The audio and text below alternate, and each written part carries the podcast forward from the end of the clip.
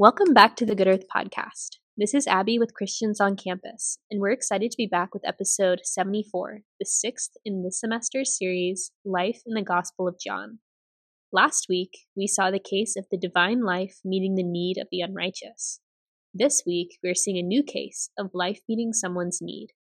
Have you ever felt that you were trying so hard to be something and kept falling short? Have you experienced not having the strength in yourself to meet your need?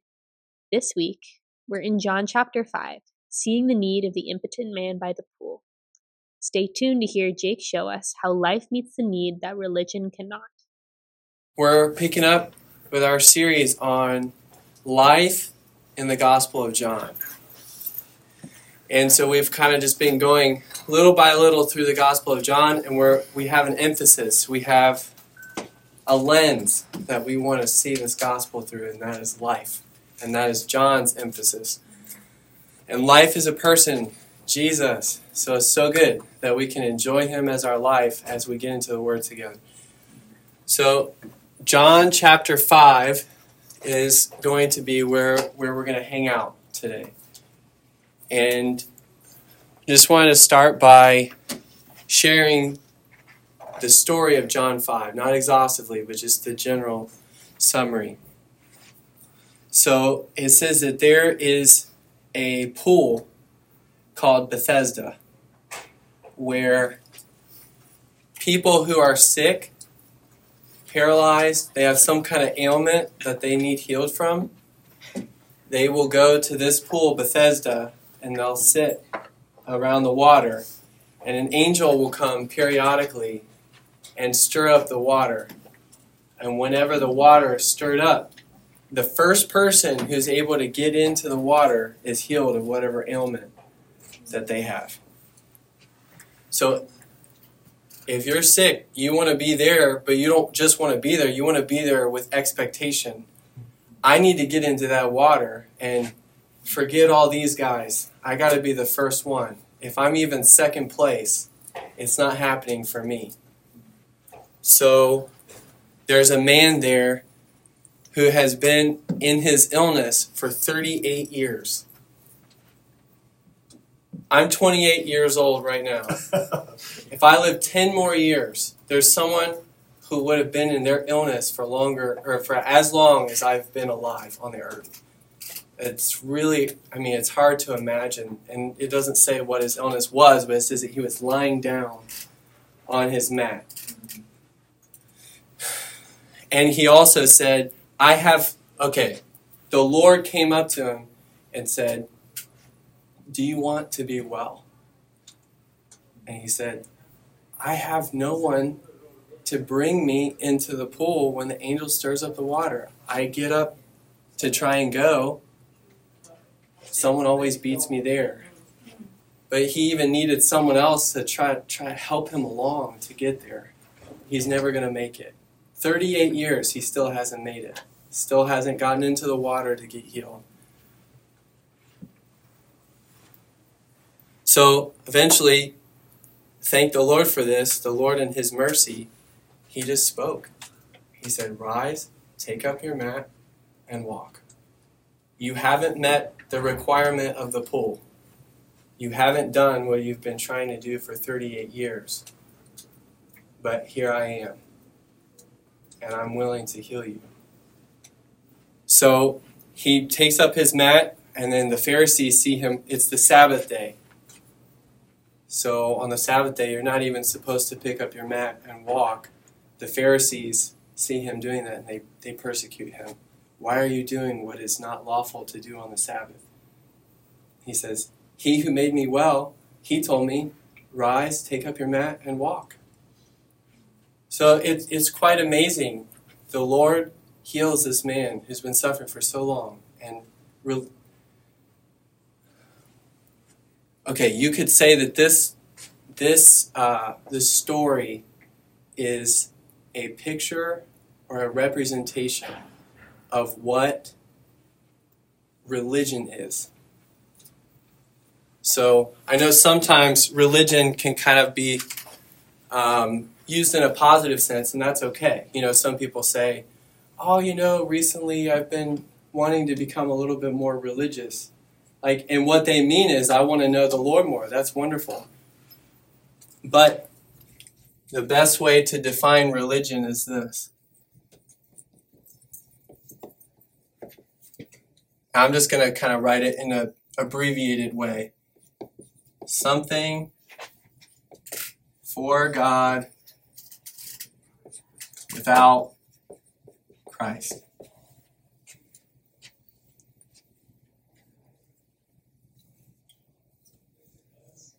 You know, if you think about the Jewish religion, among all all religions, that's that's the one. That's the true one. Their God is the real God. And the real God spoke to his people. And he gave them some really precious items.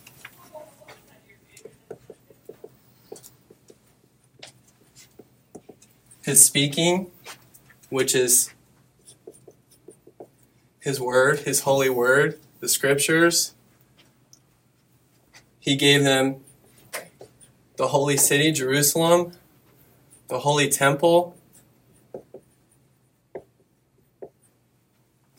the feasts to worship the Lord.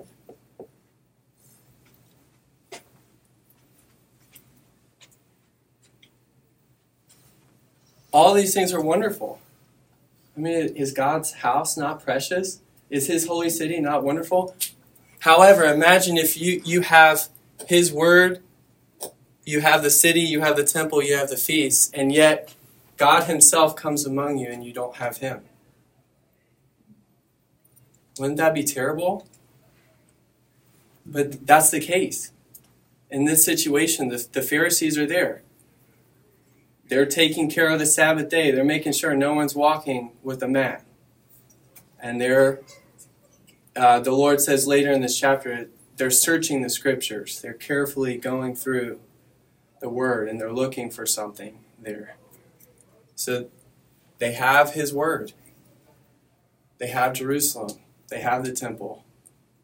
They have their practice of the, the Passover and the Feast of Weeks and the Feast of Booths and the Feast of Unleavened Bread and but here's the Lord Jesus himself in the flesh among them and they don't see him. So that's how we can define religion. Even though this is the best one. Right God, right scriptures, right everything, but you need more than that. You need the Lord Jesus himself. Mm-hmm. You need his presence. Because guess what? 38 years, this man didn't get help by religion. They could say, okay, just try harder next time. You missed it this time. But just, you know, do your best. Get somebody who can grab you, man, and bring you into the water, and you'll be healed. That's what religion can do. It can tell you to go somewhere and do something But what we need is Christ. What we need is life. And you know what's amazing is this man had been in this for so long that the Lord comes, asks a very simple question Do you want to be well? And instead of just saying yes, like the answer to the question is yes, I do want to be made well. He says, Well, sir, I don't know. I just, every time I go to get in the pool, every time I try to. Um, here, you could put the law here. Along with religion, you could also say keeping the law, the commandments of God, which is a good thing. And the Lord did that. The Lord fulfilled that. But again, trying to do that without Christ. No supply, no way, no possibility. All religion can show you is you can't make it into the water. It shows you what you need to do and what would happen if you did it. You know, in the, in the Old Testament, God said, If you keep all the words that I have spoken to you, you will have life. It's amazing. Like if there's a human being on the earth that could hear all of God's law, the commandments, the ordinances, everything, if you could actually keep every single one of those, you would live. You would have life. But who could do that? Who can do that but Christ? Only the Lord Jesus can do that. So if we have if we have this and no Christ, we have no hope. Another 38 years, we'll still be sitting at the pool and nothing.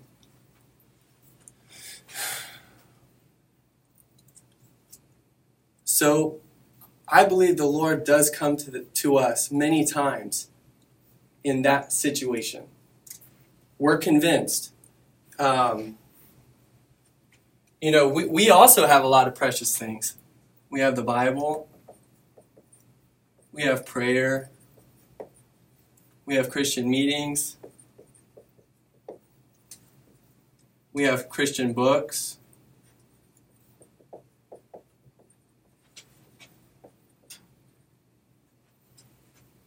But I think we all have to be honest with ourselves. Yes, all these are wonderful, but sometimes it's not that easy.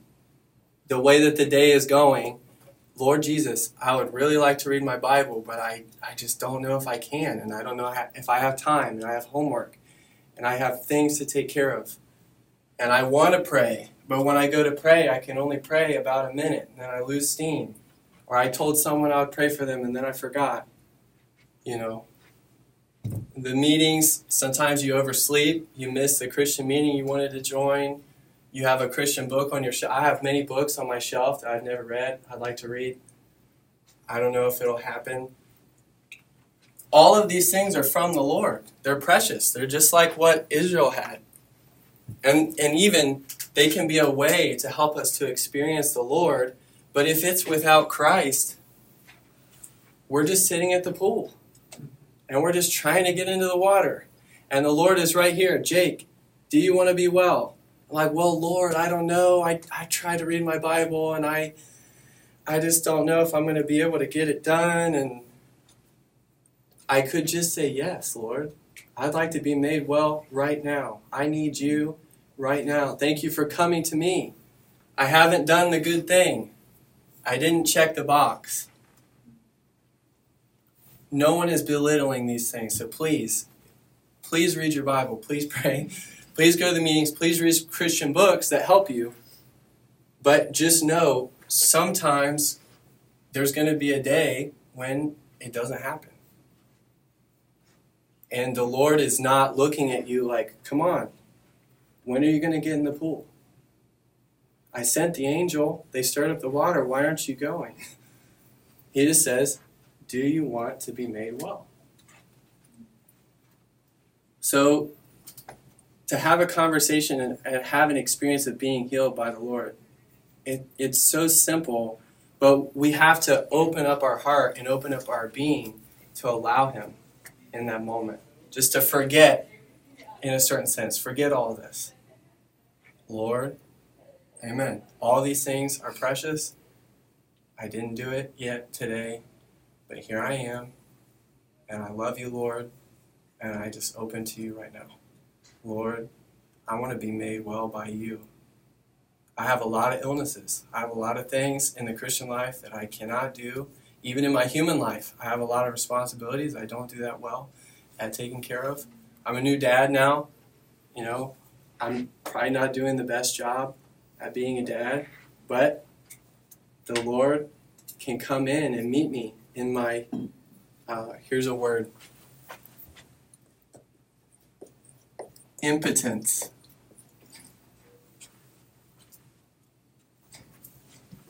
This is the inability, our utter inability to do all the good things of the Christian life, to be the, the proper Christian. It has to happen but we're not able to do it. We really we need Christ. We need to open to him, let him come to us, pray these simple prayers, say, Lord, Lord, come in. I need you for today. I need you for my Bible reading. I need you for my prayer. I need you to get me to the meeting. I need you to help me get into the books that open up the Word. I love you, Lord. This is how we can get saved every day from religion, which can't help us, and get to Christ, who is life, who will meet our need and heal our situation. I learned that the incapable man who couldn't walk was so stuck in his ways of getting to the water, getting to the pool, that he thought it was the only thing that could heal him. And he missed the Lord at first when Jesus asked him if he wanted to be healed. He depended on that water so much that he didn't realize that all he needed was Christ to be healed. We don't have to be these perfect Christians that read our Bibles and pray. We should do those things. Those are good things, but not just to check a box. We should do those things while seeking Christ because only in Him do we truly have life. Join us next week for the continuation of this series, right here on the Good Earth Podcast.